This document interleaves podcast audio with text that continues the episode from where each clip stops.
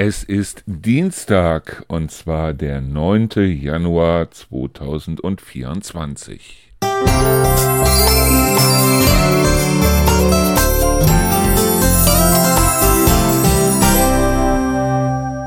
So, hallo, eigentlich wollte ich ja heute keine Folge Endlich Feierabend der Podcast machen.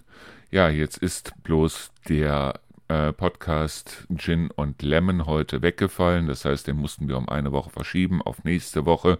Ich glaube, nächste Woche Mittwoch werden wir den jetzt aufzeichnen. Deshalb, weil es da wohl krankheitsbedingt beim Kai nicht anders geht.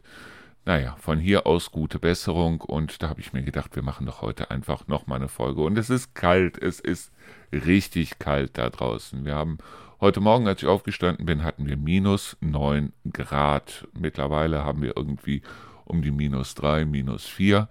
Also es ist richtig, richtig, richtig kalt. Dafür ist es aber auch sehr sonnig. Das heißt, es hat richtig Spaß gemacht, heute die Touren mit den Hunden zu machen. Deshalb, weil ja, durch die Sonne laufen macht richtig Spaß.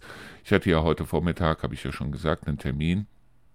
Den musste ich allerdings um eine Viertel bis halbe Stunde nach hinten verschieben, weil mein Auto komplett zugefroren war. Ich, Idiot, habe natürlich vergessen, da die Abdeckung auf das Auto drauf zu machen. Das Auto war komplett zugefroren und ich musste dann irgendwie gucken, dass ich mich über die Beifahrerseite, die ich Gott sei Dank noch aufbekommen habe, dann über die Beifahrerseite ins Auto quälen und von da aus dann auf die Fahrerseite. Und da ich nur so einen kleinen Wagen habe, ist das natürlich mit meinen langen Beinen damit verbunden, dass es richtig, richtig, richtig schwierig war. Das heißt also, ich musste zwei, dreimal über die Beifahrerseite immer wieder rein und raus. Und als ich dann in Hofgeismar angekommen bin und hatte den Wagen da halt dann eine Viertelstunde, halbe Stunde in der Sonne stehen, danach ging die Beifahrertür zum Glück wieder auf, weil ich hatte schon die Befürchtung, dass ich beim Aufmachen der Beifahrertür oder beim versuchten Aufmachen der Beifahrertür, es hörte sich so an, als wenn irgendwas geknackst wäre, gerissen wäre, wie auch immer, die Beifahrer äh, oder besser die Fahrertür. Es bewegte sich halt kein Stück, aber zum Glück ging sie also danach wieder auf und ich kam also dann auch gut nach Hause. Ja, ich fand das gut, ich fand das richtig gut und äh, ja, mittlerweile muss ich also, achte ich jetzt darauf, dass ich abends zumindest dann den Schutz übers Auto ziehe, damit ich, wenn ich am nächsten Tag nochmal fahren muss, dass ich also dann da auf jeden Fall ähm, ähm, in das Auto rein und wieder aus dem Auto rauskomme. So, ich habe ja dieses Buch jetzt. Das Buch wird übrigens morgen auch bei uns auf der Seite vorgestellt. Und ich habe jetzt angefangen, dieses Buch zu lesen, hier von Martina Leisten. Ich hatte mich mit der Martina, mit der ich mittlerweile auch per Du bin, habe ich mich ja schon unterhalten. Wir zeichnen also, wie gesagt, morgen eine Podcast-Folge hier für Endlich Feierabend auf. Und habe da mal reingelesen in das Buch Voll verkackt heißt das, wie ich auf ganzer Linie scheiterte. Und bei diesem Buch geht es halt darum, dass sie äh, irgendwann dann beschlossen hat, in Berlin ein Café aufzumachen. Das hat wohl nicht ganz so gut geklappt und sie ist damit dann in die Privatinsolvenz reingeschlittert, hat aber statt den Kopf in den Sand zu stecken, weitergekämpft, neue Projekte gefunden und ist auch hier wieder in großem Rahmen gescheitert. Mittlerweile ist sie nicht mehr gescheitert, weil mittlerweile hat sie aus ihrem Scheitern ein äh, etwas Positives gemacht. Sie ist also jetzt als Coach unterwegs. Sie hat einen eigenen Podcast. Sie ist auch hier und da mal im Fernsehen vertreten. Und wie gesagt, ich bin mal gespannt, auf was für Themen wir morgen kommen werden, weil morgen zeichnen wir, wie gesagt, diese Podcast-Folge auf. Ich gehe aber davon aus, dass wir die Podcast-Folge dann allerspätestens oder allerfrühestens übermorgen dann äh, bei uns hier in unserer Sendung endlich Feierabend haben werden. Ich blättere im übertragenen Sinne ja immer gerne in Online-Zeitungen und ja, letztens bin ich bei der Bild-Zeitung mal wieder auf eine Schlagzeile gestoßen, wo es im übertragenen Sinne hieß, was die Wissenschaftler uns verschweigen, haben die Wissenschaftler eventuell schon Leben im All gefunden. Wo ich mir denke, so what? Weil das ist wiederum eine Sache, die mich wahnsinnig beschäftigt oder interessiert, sagen wir es so rum weil es interessiert mich ganz einfach alles, was so mit äh, Astrophysik zusammenhängt, mit theoretischer Physik. Nicht, dass ich da besonders bewandert wäre, aber ich lese halt unheimlich viel. So, der nächste Stern von hier aus gesehen, also die Sonne ist ja ein Stern, der nächste Stern von uns aus gesehen ist viereinhalb Lichtjahre entfernt, Proxima Centauri. Ja, viereinhalb Lichtjahre klingt erstmal nicht besonders viel. Tatsache ist aber mit den jetzigen Methoden, Möglichkeiten, die wir haben, ja, dauert so eine Reise dahin äh, so um die, was habe ich gelesen, 75.000 Jahre. Selbst wenn es nur 10.000 Jahre wären, die eine Reise dorthin dauern würde, ist es also so, dass ähm, es eigentlich utopisch ist, dort irgendjemanden hinzuschicken, weil wer will also dann über Generationen und Generationen in irgendeinem Raumschiff leben, in dem man sich noch nicht mal selber versorgen kann und dann zu irgendeinem Stern fliegen. So, was wir aber wissen, das ist ganz einfach, dieses Proxima Centauri-System ist ein Doppelsternsystem. Auch unsere Galaxis, unser Sonnensystem wäre beinahe ein Doppelsternsystem geworden, wenn sich der Jupiter noch etwas aufgebläht hätte. Ja, und was passiert, wenn ein Doppelsternsystem da ist, das sehen wir auch an, Meteor an den Meteoriten, die also äh, rund um, also zwischen Mars und Jupiter kreisen, nämlich ganz einfach, dass sich da keine Planeten bilden können. Weil es hätte sich schon längst ein Planet gebildet dort, aber der Jupiter reißt halt alles wieder auseinander, weil der Jupiter um einiges größer ist als alle anderen Sterne zusammen. So, was ist also, wenn wir irgendwo, sag ich jetzt mal, irgendwo in 20 Lichtjahren Entfernung oder in auch nur 10 Lichtjahren Entfernung irgendwo einen bewohnbaren Planeten finden würde, würden? Es würde sich nichts, aber auch wirklich rein gar nichts ändern. Weil Tatsache ist ganz einfach, erstens mal ein bewohnbarer Planet heißt noch lange nicht, dass da auch intelligentes Leben existiert. Das, was wir unter Intelligenz bezeichnen, das merken wir ja im Moment selber, das ist etwas ziemlich Flüchtiges. Das heißt also, den Menschen gibt es noch nicht lange auf diesem Planeten die Möglichkeit, sich überhaupt nach draußen hin irgendwie mitzuteilen, noch um einiges kürzer. Das hat irgendwann angefangen im letzten Jahrhundert. Und äh, ja, so wie es im Moment aussieht, stehen wir also schon fast wieder vor unserer Ausrottung, weil wir es geschafft haben, diesen Planeten fast schon unbewohnbar zu machen oder wir sind auf dem besten Wege dahin. Das heißt also intelligentes Leben, wobei intelligentes setze ich mal in Anführungsstrichen, intelligentes Leben ist etwas sehr, sehr, sehr Flüchtiges. So, jetzt einen Planeten zu finden, auf dem es dieses intelligente Leben geben sollte ist etwas, ähm, mit dem wir eigentlich nicht rechnen können. Und selbst wenn wir damit rechnen könnten, heißt das noch lange nicht, dass also wir mit denen in irgendeiner Weise Kontakt aufnehmen könnten. Deshalb, weil wenn etwas zehn Lichtjahre von uns entfernt wäre und wir würden da eine Nachricht hinschicken, dann würde diese Nachricht allein auf dem Hinweg ja schon zehn Jahre dauern dann könnte es sein, dass die uns dort bemerken. Es könnte auch sein, dass die uns dort nicht bemerken. Tatsache ist jedoch, wenn die also dann eine Rücknachricht senden würden, dann würden wir 20 Jahre auf so eine Nachricht warten. Und wer will das schon? Ich finde es ehrlich gesagt auch immer wieder erstaunlich, wenn ich also solche Bücher lese, wie zum Beispiel von Erich von Däniken oder damals von Heumer von Ditfurth oder wie sie nicht alle geheißen haben, die also alle gesagt haben, es waren schon intelligente Lebewesen bei uns auf unserem Planeten. Es hat also schon Besuche von Aliens gegeben und so weiter. Ich glaube nicht, dass irgendeine intelligente Lebensform es schaffen würde, überhaupt bis zu dem Punkt zu kommen, ähm, an dem man überhaupt Reisen von einem Stern zum anderen Stern oder von einem Sternensystem zum anderen Sternensystem machen könnte. Deshalb, weil diese Reisen halt wahnsinnig, wahnsinnig, wahnsinnig lange dauern würden. Und diese ganzen Sachen so von wegen, ja, und dann machen wir da irgendwie ein Tunnelsystem und so weiter und so fort. Vergesst es. Vergesst es ganz einfach ja, was viele im Moment ja glauben, das ist, dass wir zum Mars fliegen könnten und könnten auf dem Mars dann oder könnten den Mars dann irgendwie bewohnbar machen und was weiß ich.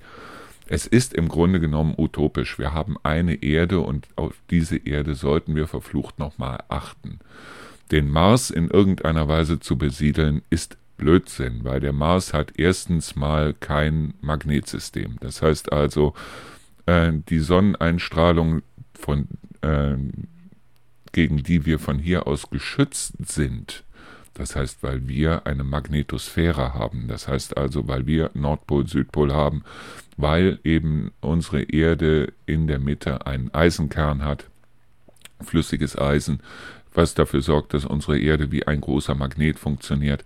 Das hat der Mars nicht. Der Mars ist auch nicht groß genug. Es hat Wasser auf dem Mars gegeben. Es hat vielleicht sogar so etwas wie eine Atmosphäre auf dem Mars gegeben. Tatsache ist aber, dass diese Atmosphäre mit der Zeit verschwunden ist. Wir haben ja unsere Roboter schon auf den Mars geschickt, haben also da gesehen, Mensch, da gab es mal Wasser oder da gibt es eventuell in irgendwelchen Untiefen immer noch Wasser und so weiter. Das zeigt, dass ähm, der Mars eigentlich in dem Sinne nicht bewohnbar ist. Und den Mars zu kolonialisieren, das heißt also Leute auf den Mars zu schicken, ist in dem Sinne eigentlich, ja, es ist nicht utopisch. Das heißt also, wahrscheinlich werden irgendwann mal Leute auf den Mars geschickt. Die werden da ein paar Mal hin und her laufen und wenn sie Glück haben, kommen sie auch wieder zurück und wenn sie ganz viel Glück haben, kommen sie ohne Krebs wieder zurück weil halt auf dem Mars die Sonneneinstrahlung eine vollkommen andere ist als bei uns hier. Das heißt, bei uns hier haben wir die perfekte Atmosphäre für Leben auf unserem Planeten. Die gibt es auf dem Mars nicht.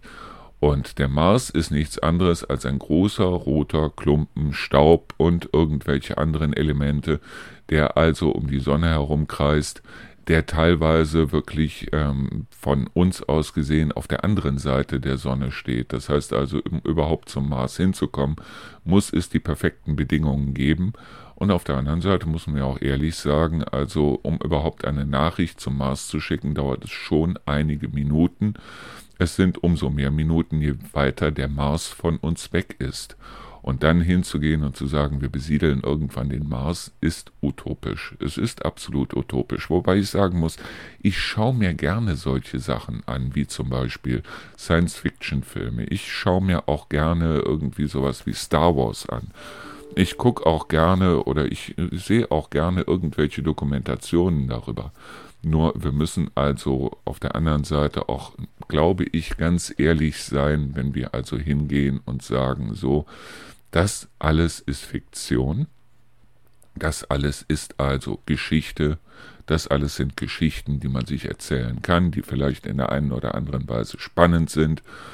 Und ähm, das hat aber nichts mit der Realität in irgendeiner Weise zu tun. Das heißt also, die ganzen Star Wars, Star Trek, äh, was es da nicht alles gibt, vergesst es, weil so weit wird es nicht kommen. Und ich glaube, dass wir hier im Moment auf der Erde ganz andere Probleme haben als das Problem, wie wir möglichst schnell in den Weltraum kommen, oder? Ja, das mit der Astrophysik, das sind halt solche Themen, die interessieren mich einfach. Ich finde sie einfach großartig, weil sie sehr interessant sind und einfach bloß mal theoretisch über bestimmte Sachen nachzudenken, tut auch keinem weh. Was weh tun würde, ist, wenn tatsächlich irgendwelche Leute irgendwelche Maschinen oder wie auch immer in den Weltraum schicken, wenn also da tonnenweise irgendwie Kerosin verbrannt wird, um irgendwelche Raketen loszuschicken, mit denen irgendwelche Milliardäre dann zweimal um die Erde kreisen und so. Das sind solche Sachen, wo ich sagen muss, das muss nicht unbedingt sein.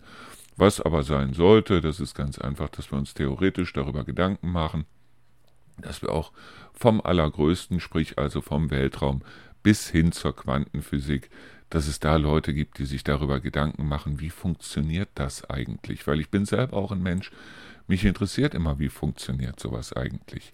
Wenn ich irgendwie irgendein elektronisches Teil kriege, das war damals mit dem Computer so, das ist mit dem äh, Beamer, den wir jetzt im Wohnzimmer haben, so, das ist selbst mit einer Kaffeemaschine, Spülmaschine, Waschmaschine, wie auch immer so dass ich mir immer Gedanken darüber mache, wie funktioniert sowas eigentlich. Das Einzige, wo ich mir keine Gedanken mache, ist halt mein Auto. Wie funktioniert das? Aber auch aus dem Grund, weil ich weiß, dass eine Menge Leute sich darüber Gedanken machen, dass eine Menge Leute einem auch helfen können, wenn da irgendwas im Argen ist und so weiter. Das sind eben genau solche Sachen, das interessiert mich in dem Sinne nicht, weil ich genau weiß, wenn ich ansprechen muss, wenn der Wagen mal nicht anspringt, wenn ich gerade selber nicht weiß, warum das der Fall ist. Aber ansonsten finde ich es toll, wenn ich also bei elektrischen Geräten, bei elektronischen Geräten mir sagen kann, okay, ich weiß, wie sowas funktioniert und eventuell kann ich es auch mal reparieren, wenn das eine oder andere mal nicht funktioniert. Was mich aber immer noch am allermeisten interessiert, das sind Menschen. Das heißt also, wie funktionieren Menschen? Das klingt jetzt blöd, aber es ist so. Ich habe mir ja damals, ich habe schon ein paar Mal gesagt, ich habe mir damals so über Psychologie und Körpersprache und Rhetorik und so weiter, ich habe mir ja diese ganzen Bücher durchgelesen. Und ähm, was mich da interessiert, ist ganz einfach, warum verhalten sich manche Menschen so, wie sie sich verhalten, oder viele Menschen so, wie sie sich verhalten. Und warum haben wir zum Beispiel im Moment diese riesengroße Panik, obwohl da draußen eigentlich im Grunde genommen, zumindest hier bei uns in Deutschland, gar nicht viel passiert ist. Sicher, die Sommer werden ein bisschen wärmer, die Winter werden eventuell auch nicht ganz mehr das in der Zukunft, was wir uns als Winter vorstellen.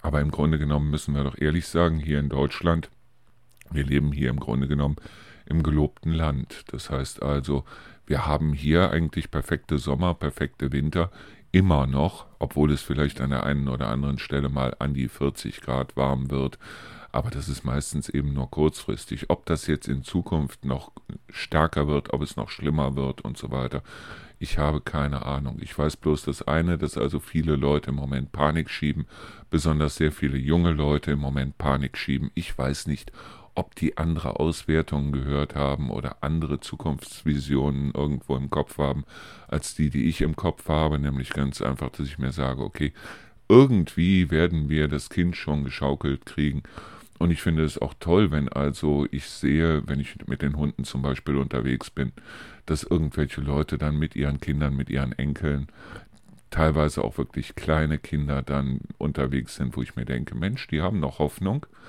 und die ähm, sehen das Ganze nicht so schlimm und so bitterböse, wie viele Leute es sehen. Was ich aber noch schlimmer finde, ist, dass ich mit den Leuten, wie zum Beispiel Klimakleber und Co., dass die Leute eigentlich im Grunde verteufelt werden, statt sich mal mit denen zu unterhalten und statt vielleicht an der einen oder anderen Stelle auch mal den Wind aus den Segeln zu nehmen oder den Wind vielleicht mal in die eigenen Segel zu setzen, damit wir für diese Kinder, die da draußen unterwegs sind, damit wir für die eben noch eine Zukunft oder eine würdige Zukunft schaffen können.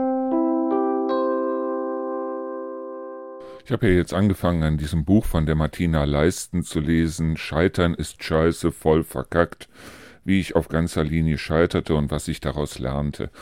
Und was mir in den ersten, ich bin jetzt auf Seite 70, was mir auf den ersten 70 Seiten so aufgefallen ist, ist, dass wir mittlerweile in einer Zeit leben, wo viele Leute ganz anders an ihr Berufsleben rangehen, als es noch in der Generation vor uns gewesen ist. Das heißt, unsere Eltern, unsere Großeltern, meine Eltern zum Beispiel, die haben sich gar keine Gedanken gemacht über solche Sachen wie Work-Life-Balance.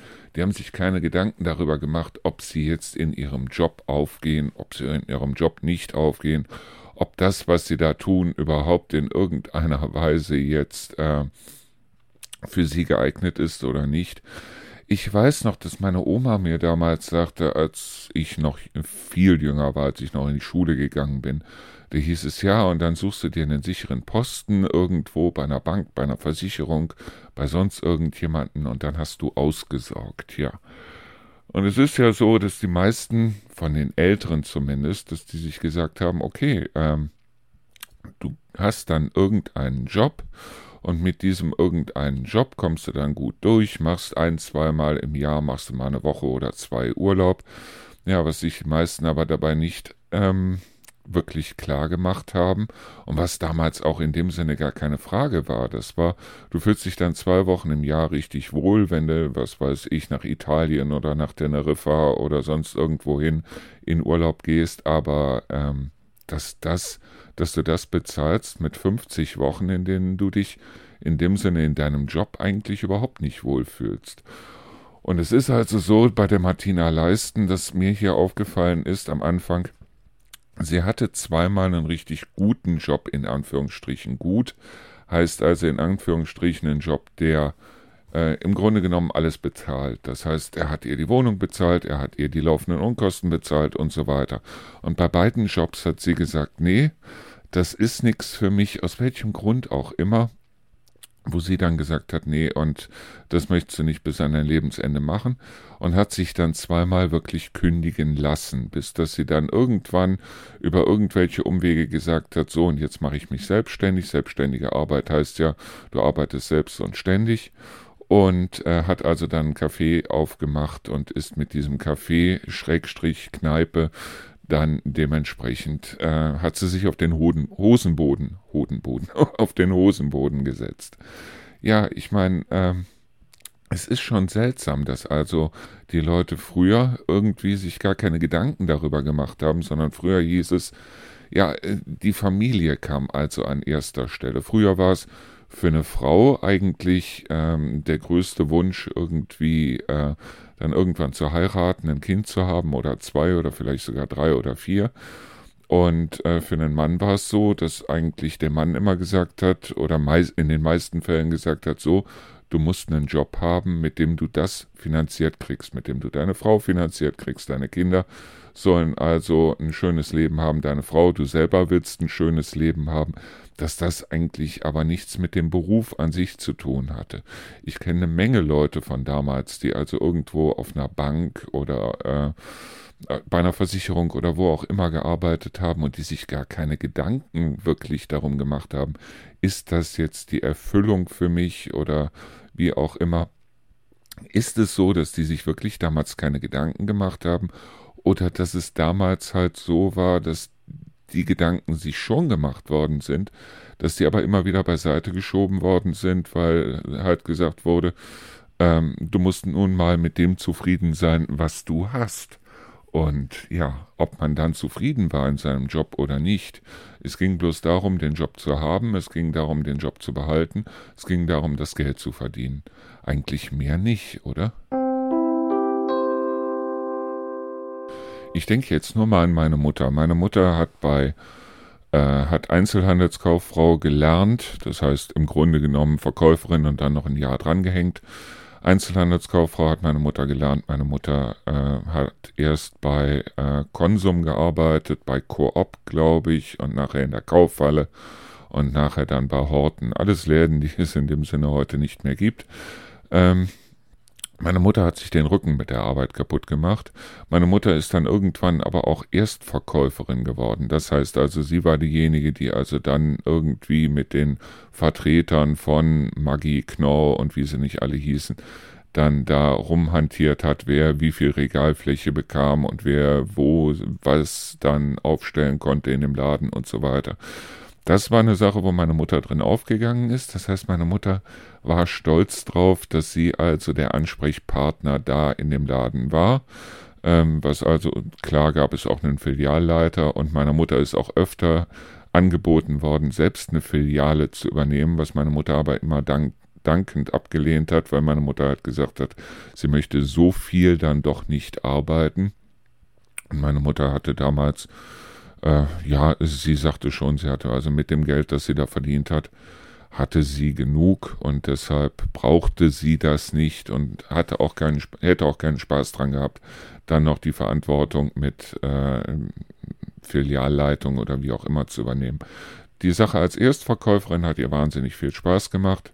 Auf der einen Seite, auf der anderen Seite natürlich das, was sie tun musste, was auch alle anderen Verkäufer, Verkäuferinnen da tun mussten, sprich also Regale ein- und ausräumen und äh, Dinge verräumen und dann schauen, dass also die Regale immer voll sind und so weiter.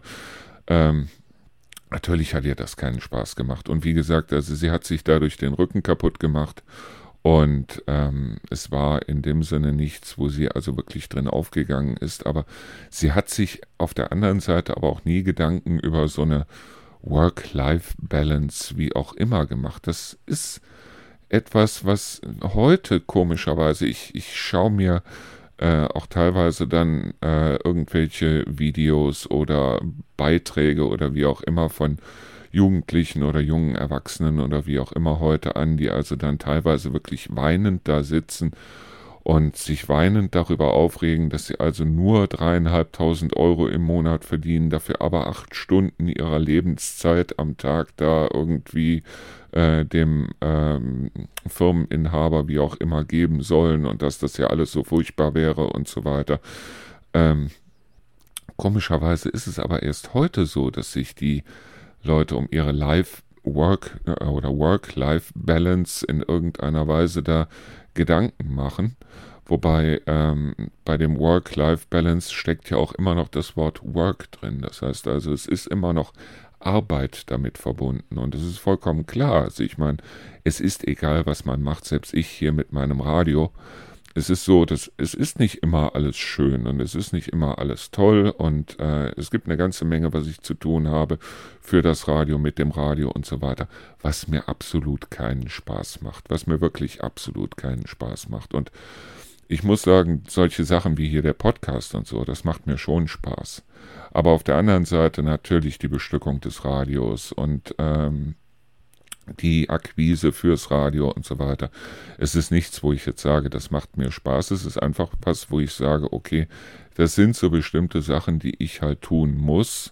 Deshalb, weil ich damit halt auch Geld verdienen möchte in irgendeiner Weise, weil ich halt auch schauen möchte, dass wir hier irgendwie vorankommen. Und ähm, heute ist es so, dass sehr viele glauben, auch von den Jugendlichen, dass sehr viele glauben, so nach dem Motto, das Leben wäre ein einziger Ponyhof, wo sie also dann denken, so, ja, und äh, es muss also dementsprechend alles Spaß machen, was Blödsinn ist.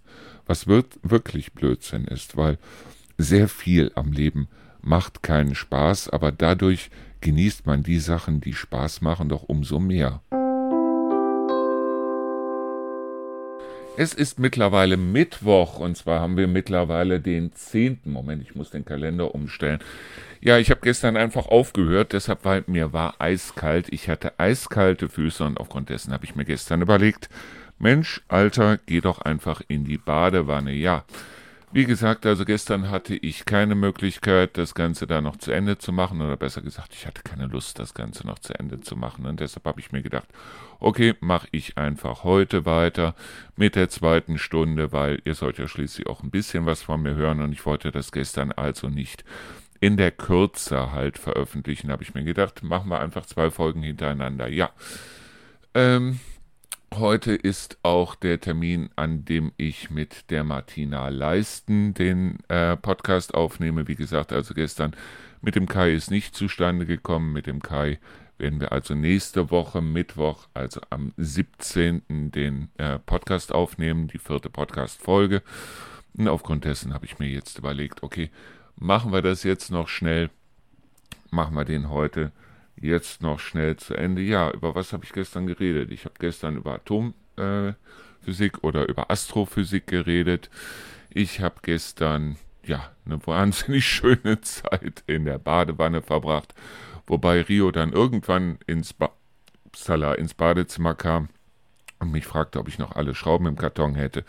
Deshalb, weil ich habe gar nicht gemerkt, dass ich drei Stunden gestern in der Badewanne gelegen habe. Aber es war richtig, richtig, richtig gut. Und heute Morgen habe ich also draußen gesessen, habe mit Rio noch eine geraucht, bevor dann Rio ähm, zur Arbeit gefahren ist. Und siehe da, wir hatten heute Morgen sogar minus 10 Grad. Gestern hat die ähm, äh, App von der Rio ein bisschen gesponnen. Die hat also davon geredet, nächste Woche hätten wir wieder so um die 10 Grad plus. Mittlerweile ist das auch wieder passé. Mittlerweile heißt es, wir haben also heute irgendwie um die, äh, oder wir haben nächste Woche um die 4, 5 Grad. Und äh, ja, wir kriegen, so wie es im Moment aussieht, am Wochenende tatsächlich auch wieder Schnee da draußen. Warum auch nicht? Wir müssen mit dem Wetter, was wir im Moment haben, noch so zwei bis drei Monate auskommen. Und dann sieht das Ganze auch schon wieder ganz anders aus. Dann gehen die Temperaturen, hoffe ich mal, auch schon wieder nach oben, wenn sie nicht zwischendurch auch wieder nach oben gehen. Schnee ist natürlich nicht das, was ich mir in irgendeiner Weise erhoffe. Ich hatte heute eigentlich auch vor, nochmal zu fahren, nochmal ein paar Plakate zu verteilen, aber mir ist immer noch kalt. Also ganz ehrlich, mir ist immer noch eiskalt. Dazu kommt es diese Nacht, die Hunde. Wir haben vergessen, die Haustür abzuschließen. Und ähm, ich mache mir auf der einen Seite keine Sorgen, weil ich glaube nicht, dass bei vier Hunden im Haus, bei vier großen Hunden im Haus, irgendjemand auf die Idee kommen könnte, äh, bei uns einzusteigen. Übrigens, wenn ihr im Hintergrund so ein leichtes Geknauze hört, das ist die Rana. Ähm, es war bloß diese Nacht, wie gesagt, also bei minus 10 Grad, nicht besonders toll, dass die Haustür offen stand, weil wir auch im Schlafzimmer, das also so gesehen ein paar Meter an die Haustür angrenzt, dann äh, die Temperaturen auch sehr stark nach unten gefallen sind. Ich bin dann um, ich glaube, es war zehn Minuten vor fünf oder so, bin ich wach geworden. Ich hatte Eiszapfen an der Nase. Hab dann die Hunde erstmal zusammengestaucht, hab die Haustür wieder zugemacht. Heizung habe ich nicht aufgedreht, weil ich genau wusste, das bringt sowieso nichts. Und wenn ich nachts die Heizung aufdrehe, dann kann Rio wiederum nicht schlafen. Dann wacht Rio auf, weil bei ihr dann die Atemwege austrocknen, wie sie dann immer sagt. Und aufgrund dessen habe ich mich einfach wieder in mein wollig, mollig warmes Bett gelegt und gehofft, dass die Nase dann irgendwann auch wieder warm wird. Und äh, habe aber vorher natürlich die Haustür abgeschlossen, damit die Hunde da nicht wieder auf die Idee kommen, bei minus 10 Grad da draußen die Haustür wieder aufzumachen. Es ist ja toll, wenn im Sommer die Hunde dann äh, sich selber nachts die Tür aufmachen, wenn sie mal raus müssen. Im Winter ist es allerdings, wie gesagt, grausam. Ich finde es nur gut, dass wir also in dem Bereich nirgendwo die Heizung anhaben. Das heißt, die Heizung steht überall auf, ähm, dass sie nicht gefriert, also auf das ähm, Schneezeichen. Finde ich schon äh, passend. So, inzwischen habe ich den Podcast oder besser gesagt die Podcast-Folge mit der Martina Leisten auch aufgenommen. Wieder über eine Stunde, aber es war toll. Es war wirklich toll und wir haben danach gemerkt, es gibt noch so viele Themen, über die wir reden sollten, über die ich aber auch mit euch einfach mal reden kann, wie zum Beispiel das Thema Sterbehilfe weil Sterbehilfe ist so ein Thema, das mich wahnsinnig interessiert auf der einen Seite, auf der anderen Seite fasziniert es mich aber auch, dass viele Leute da so, ähm, ja, ich sage jetzt mal so beiläufig drüber reden, so nach dem Motto, ja, finde ich gut oder nein, finde ich nicht gut, aber das Ganze halt nicht dementsprechend beleuchten. Das heißt also, es gibt Leute, die sind in dem Sinne lebensmüde. Das heißt also Leute, die sagen, okay, ich bin hier gescheitert an dem einen oder anderen Punkt oder ich habe hier meine Probleme an dem einen oder anderen Punkt und ähm, oder ich lebe hier ein Leben, das ich eigentlich gar nicht leben wollte, die eigentlich gar keinen Bock mehr haben und aufgrund dessen sagen, ich möchte sterben. So, finde ich in dem Fall Sterbehilfe gut? Nein, auf gar keinen Fall. Deshalb, weil ich gemerkt habe, weil ich habe mich ja damals auch mit vielen Leuten zusammengesetzt, die also ähm, da auch das Problem hatten, dass sie zum Beispiel jemanden verloren haben oder ihr Geld verloren haben, ihre Wohnung verloren haben, was auch immer, und die an einem bestimmten Punkt waren, wo sie das Gefühl hatten, es geht nicht mehr weiter. Und in dem Falle Sterbehilfe zu leisten, ganz ehrlich, nein. Grundsätzlich nein. Wenn es um Leute geht, die also wirklich final krank sind, bei denen sich eigentlich das Leben gar nicht mehr als Leben abspielt, sondern als permanentes Sterben, wenn die sagen so, und ich habe keine Lust darauf, noch hier, Gott weiß wie lange, rumzukrauchen und dass jede Bewegung mit Schmerzen verbunden ist und so weiter.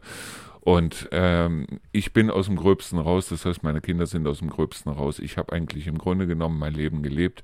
Ich habe es auch gut gelebt. Ich möchte aber mit Würde sterben. Dann würde ich sagen, ja. Grundsätzlich für Sterbehilfe zu sein.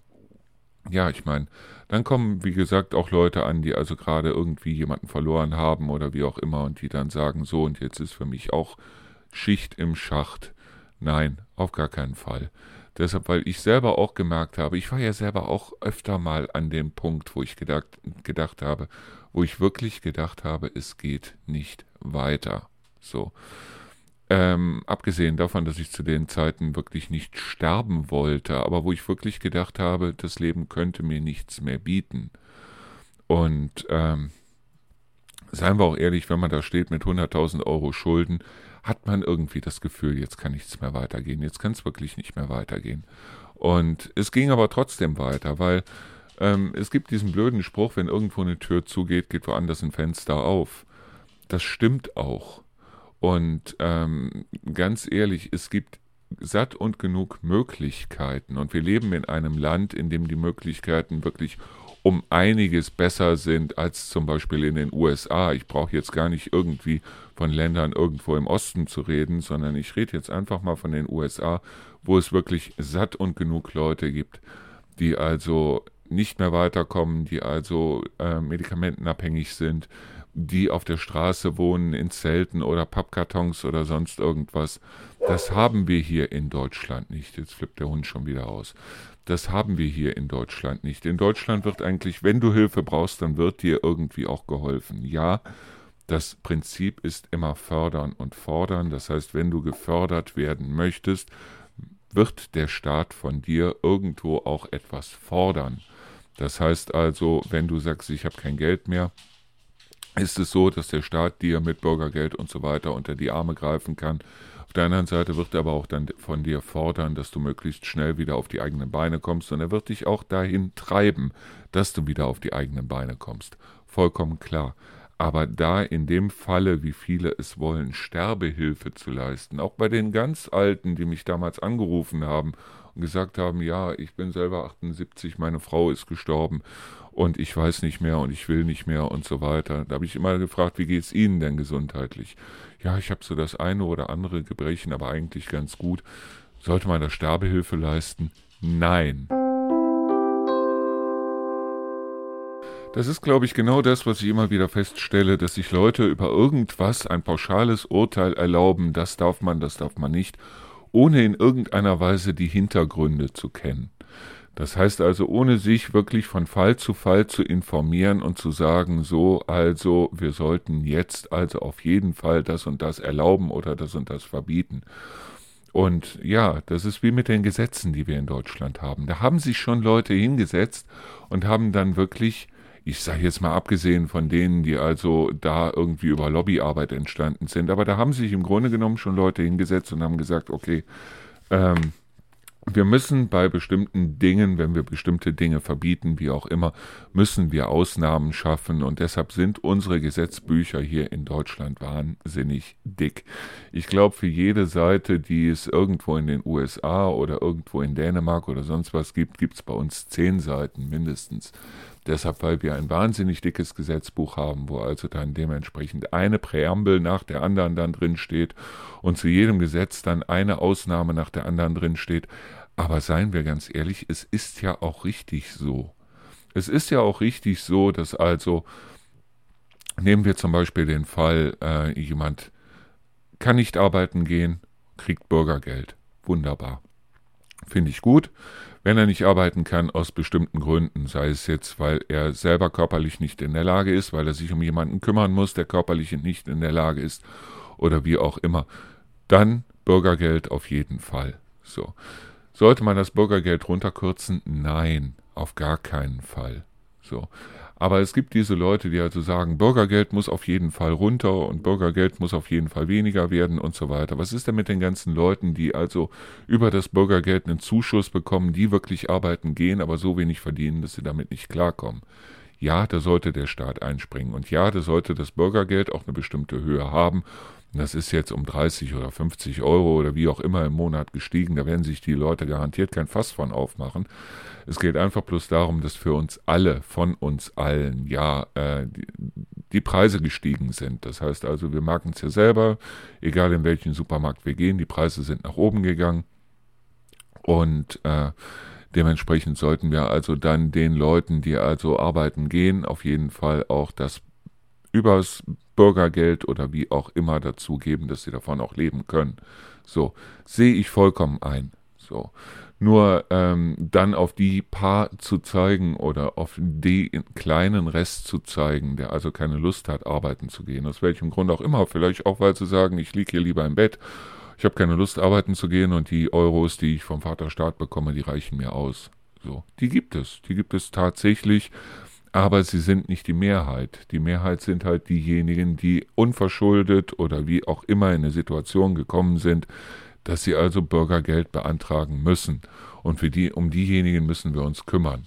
Pauschal zu sagen, wir müssen das Bürgergeld nach unten setzen oder wie auch immer, ist wieder eine ganz andere Sache. Bloß da ist es dann wiederum so, dass wir doch ganz ehrlich sagen müssen, Entweder wir setzen an diese Regelung fürs Bürgergeld noch 87.000 Ausnahmen dahinter und jede Ausnahme kostet richtig Geld, weil sich dann wieder Leute zusammensetzen müssen, hochdekoriert, hochbezahlt und was weiß ich. Das ist wie mit diesem Florida Johannes damals. Es ging um vier Leute, das Ganze hat Millionen gekostet dafür, dass diese vier Leute jetzt kein Geld mehr bekommen. Schwachsinn. Wir sollten uns also auf jeden Fall darum bemühen, immer wieder äh, keine Pauschalurteile zu machen und nicht pauschal irgendwas zu verteufeln, zu verdammen oder zu verherrlichen, sondern immer die Einzelfälle zu sehen und in den Einzelfällen dann zu entscheiden und zu sagen, das ist so gut und das ist so nicht gut. Und bin ich für Sterbehilfe zum Beispiel in dem einen Fall vielleicht ja, in dem anderen Fall vielleicht nein. So, ich möchte an der Stelle natürlich nicht großartig vorgreifen, weil der Podcast mit der Martina Leisten kommt entweder morgen oder übermorgen. Ich gehe sogar eher davon aus, dass er morgen kommen wird, also am 11. Und wir haben ihn heute aufgezeichnet. Er war wirklich gut und es geht um das Scheitern. Um das Scheitern an sich, das heißt also, es geht darum, warum Menschen scheitern, dass es eigentlich wichtig ist zu scheitern. Deshalb, weil ohne Scheitern halt keine Erfahrungen möglich sind. Und über genau diese Themen reden wir, die Martina und ich. Und das Ganze war ein, wie ich finde und wie auch Martina fand, zumindest wenn ich das glauben darf, was sie mir sagte, ein sehr, sehr, sehr angenehmes Gespräch. Wobei ich das toll finde, mit Leuten wirklich mal über Themen zu reden, die sie selber auch betreffen Natürlich wird es in dem Podcast oder in dieser Podcast-Folge auch wieder eine ganze Menge geben, was ihr an der einen oder anderen Stelle schon wisst, weil ich werde halt dementsprechend auch nochmal über Lukas, über den Tod von Lukas und so weiter reden oder habe geredet und äh, ihr werdet es dann morgen hören können. Aber ähm, Vielleicht ist es für den einen oder anderen dann doch interessant. Es ist toll, wenn man mit Leuten redet, weil ähm, so kommt man dann auch wieder auf ganz andere und vollkommen neue Gedanken und kann diese Gedanken dann eventuell an der einen oder anderen Stelle dann für sich selber weiterspinnen. Als ich den, äh, das Angebot bekommen habe, weil äh, das Angebot kam ja von der Firma Buchkontakt, die mir gesagt haben, Mensch, wir haben hier eine Autorin, die hat gerade einen Podcast rausgebracht. Der Podcast heißt übrigens Mutig, Mutig. Und äh, die ähm, stellt sich auch als Podcast-Gast wie auch immer zur Verfügung. Und ähm, natürlich war ich erstmal skeptisch, weil ich hatte damals zum Beispiel in meiner Zeit als ähm, Vertriebler auch unheimlich oft mit Leuten zu tun, die im Vertrieb gescheitert sind und danach äh, als Coach unterwegs waren für den Vertrieb, obwohl sie es selber nicht geschafft haben. Und obwohl ich immer sage, es gibt nie nur zwei Wege. Das heißt also, es gibt nie die Entscheidung, entweder das oder das oder sonst gar nichts, sondern es gibt im Leben immer tausend Möglichkeiten, was man alles machen kann. Und die Tatsache, dass also jemand auf einem Weg gescheitert ist, heißt nur, dass für denjenigen dieser Weg zu dieser Zeit falsch war. Das heißt allerdings noch lange nicht, dass dieser Weg oder ähm, nicht für jemand anderen vollkommen richtig sein könnte. Es heißt auch nicht, dass diejenigen, die gescheitert sind, danach wissen, wie es wirklich geht, weil wie gesagt, es gibt tausende von Wegen, die man gehen könnte. Das heißt, wäre ich damals nicht mit meiner Ex-Frau zusammengekommen, wer weiß, mit wem ich sonst zusammengekommen wäre, wer weiß, was ich gemacht hätte, wer weiß, wo ich heute wäre, wer weiß, wer ich heute wäre, wer weiß, was ich heute wäre. Aber Tatsache ist ganz einfach, dass solche Arten des Scheiterns halt, ähm, die gehören zum Leben dazu. Und nachher kann man immer sagen, ich habe das eine oder andere falsch gemacht, weil das eine oder andere wird man falsch machen. Wir sind alle nur Menschen und darum geht es ja. Aber wir werden auf jeden Fall ähm, klüger für uns selber. Und was noch dazu kommt, was ich viel, viel, viel wichtiger finde, ist ganz einfach, wir lernen uns selber kennen. Wir finden heraus, was wir eventuell können, wir finden aber auch heraus, was wir eventuell nicht können. Und genau da liegt der Hase im Pfeffer. Genau das ist das Wichtige halt. Nämlich, wenn wir erfahren haben, was wir nicht können, dann können wir alles andere einfach mal ausprobieren. Und dieses Ausprobieren, das nennt man Leben.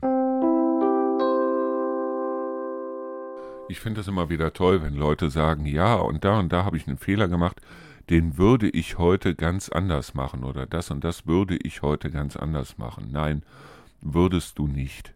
Wir alle machen die Dinge, die wir tun, aus dem Moment heraus, in dem wir sie tun.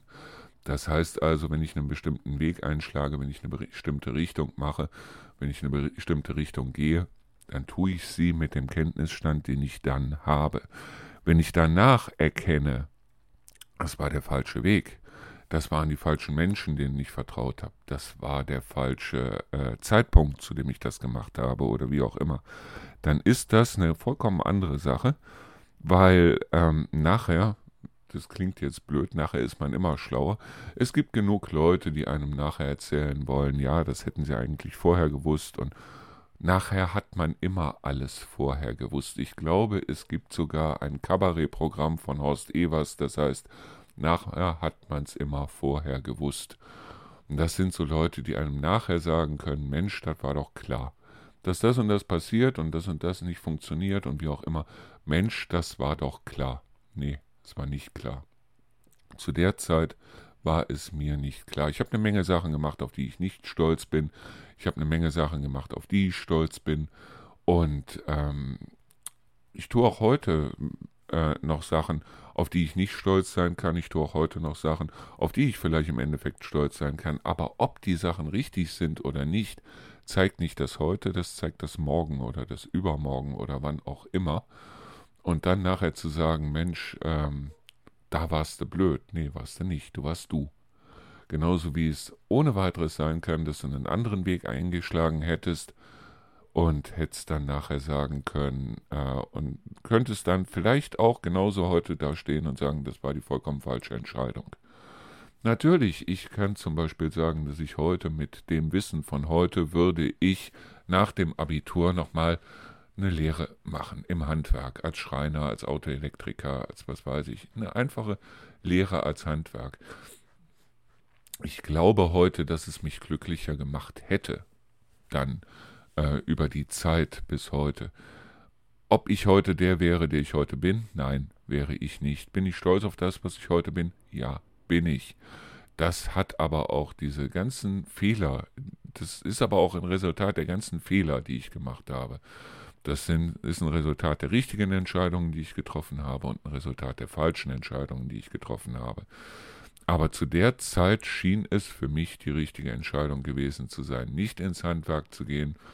Oder ich habe mich teilweise auch bequatschen lassen von meiner Mutter, meiner Großmutter, von Freunden, von Bekannten, von was weiß ich wem, wo ich heute ehrlich sagen muss, ich hätte es nicht tun sollen, ich hätte mich nicht bequatschen lassen sollen. Aber auch, dass ich mich habe bequatschen lassen, war vielleicht zu der Zeit richtig, weil ich es zu der Zeit nicht besser wusste und zu der Zeit nicht besser wusste, dass es Leute gibt, die einen bequatschen wollen und die im Endeffekt für einen selber nicht gut sind. So. Und wenn du heute an einem Punkt stehst, wo du sagst, Mensch, ich bin in die vollkommen falsche Richtung gelaufen, dann bevor du sagst, ich kehre jetzt um, oder bevor du sagst, ich trenne mich jetzt, oder bevor du sagst, ähm, das und das möchte ich heute machen, wenn es nicht gerade darum geht, einfach mal was Neues auszuprobieren, wie Hobbys oder sonstiges, dann stell dich erstmal auf die Hinterbeine oder besser gesagt, setz dich auf deinen Hintern und dann versuch erstmal über dich selber rauszufinden, wer du überhaupt bist, was du überhaupt bist wo du stehst, wo du hin möchtest und insbesondere, wo deine Stärken liegen und wo deine Schwächen liegen. Und wenn du ein bestimmtes Alter hast, dann weißt du vielleicht an der einen oder anderen Stelle schon, wo deine Stärken und Schwächen liegen. Nur dazu gehört unglaublich viel Arbeit. So, das war es jetzt auch schon wieder für heute. Das heißt mit anderen Worten, ich setze mich jetzt gleich hin und werde also die äh, dieses Interview mit der Martina werde ich äh, jetzt gleich zurechtschneiden, zusammenschneiden, damit wir das, also sollten nicht alle Stricke reißen, werden wir es wohl morgen auf den Server bringen. Das heißt, morgen um die Zeit gibt es dann dieses Interview. Ich bin echt mal gespannt, wie es klingt, wenn ich es zusammengeschnitten habe, weil von der technischen Seite her müsste es eigentlich gut funktioniert haben. So, das war's. Wie gesagt, ich bedanke mich fürs Zuhören, ich bedanke mich fürs Dabeisein und ja, morgen geht's weiter. Bis dahin danke und ciao.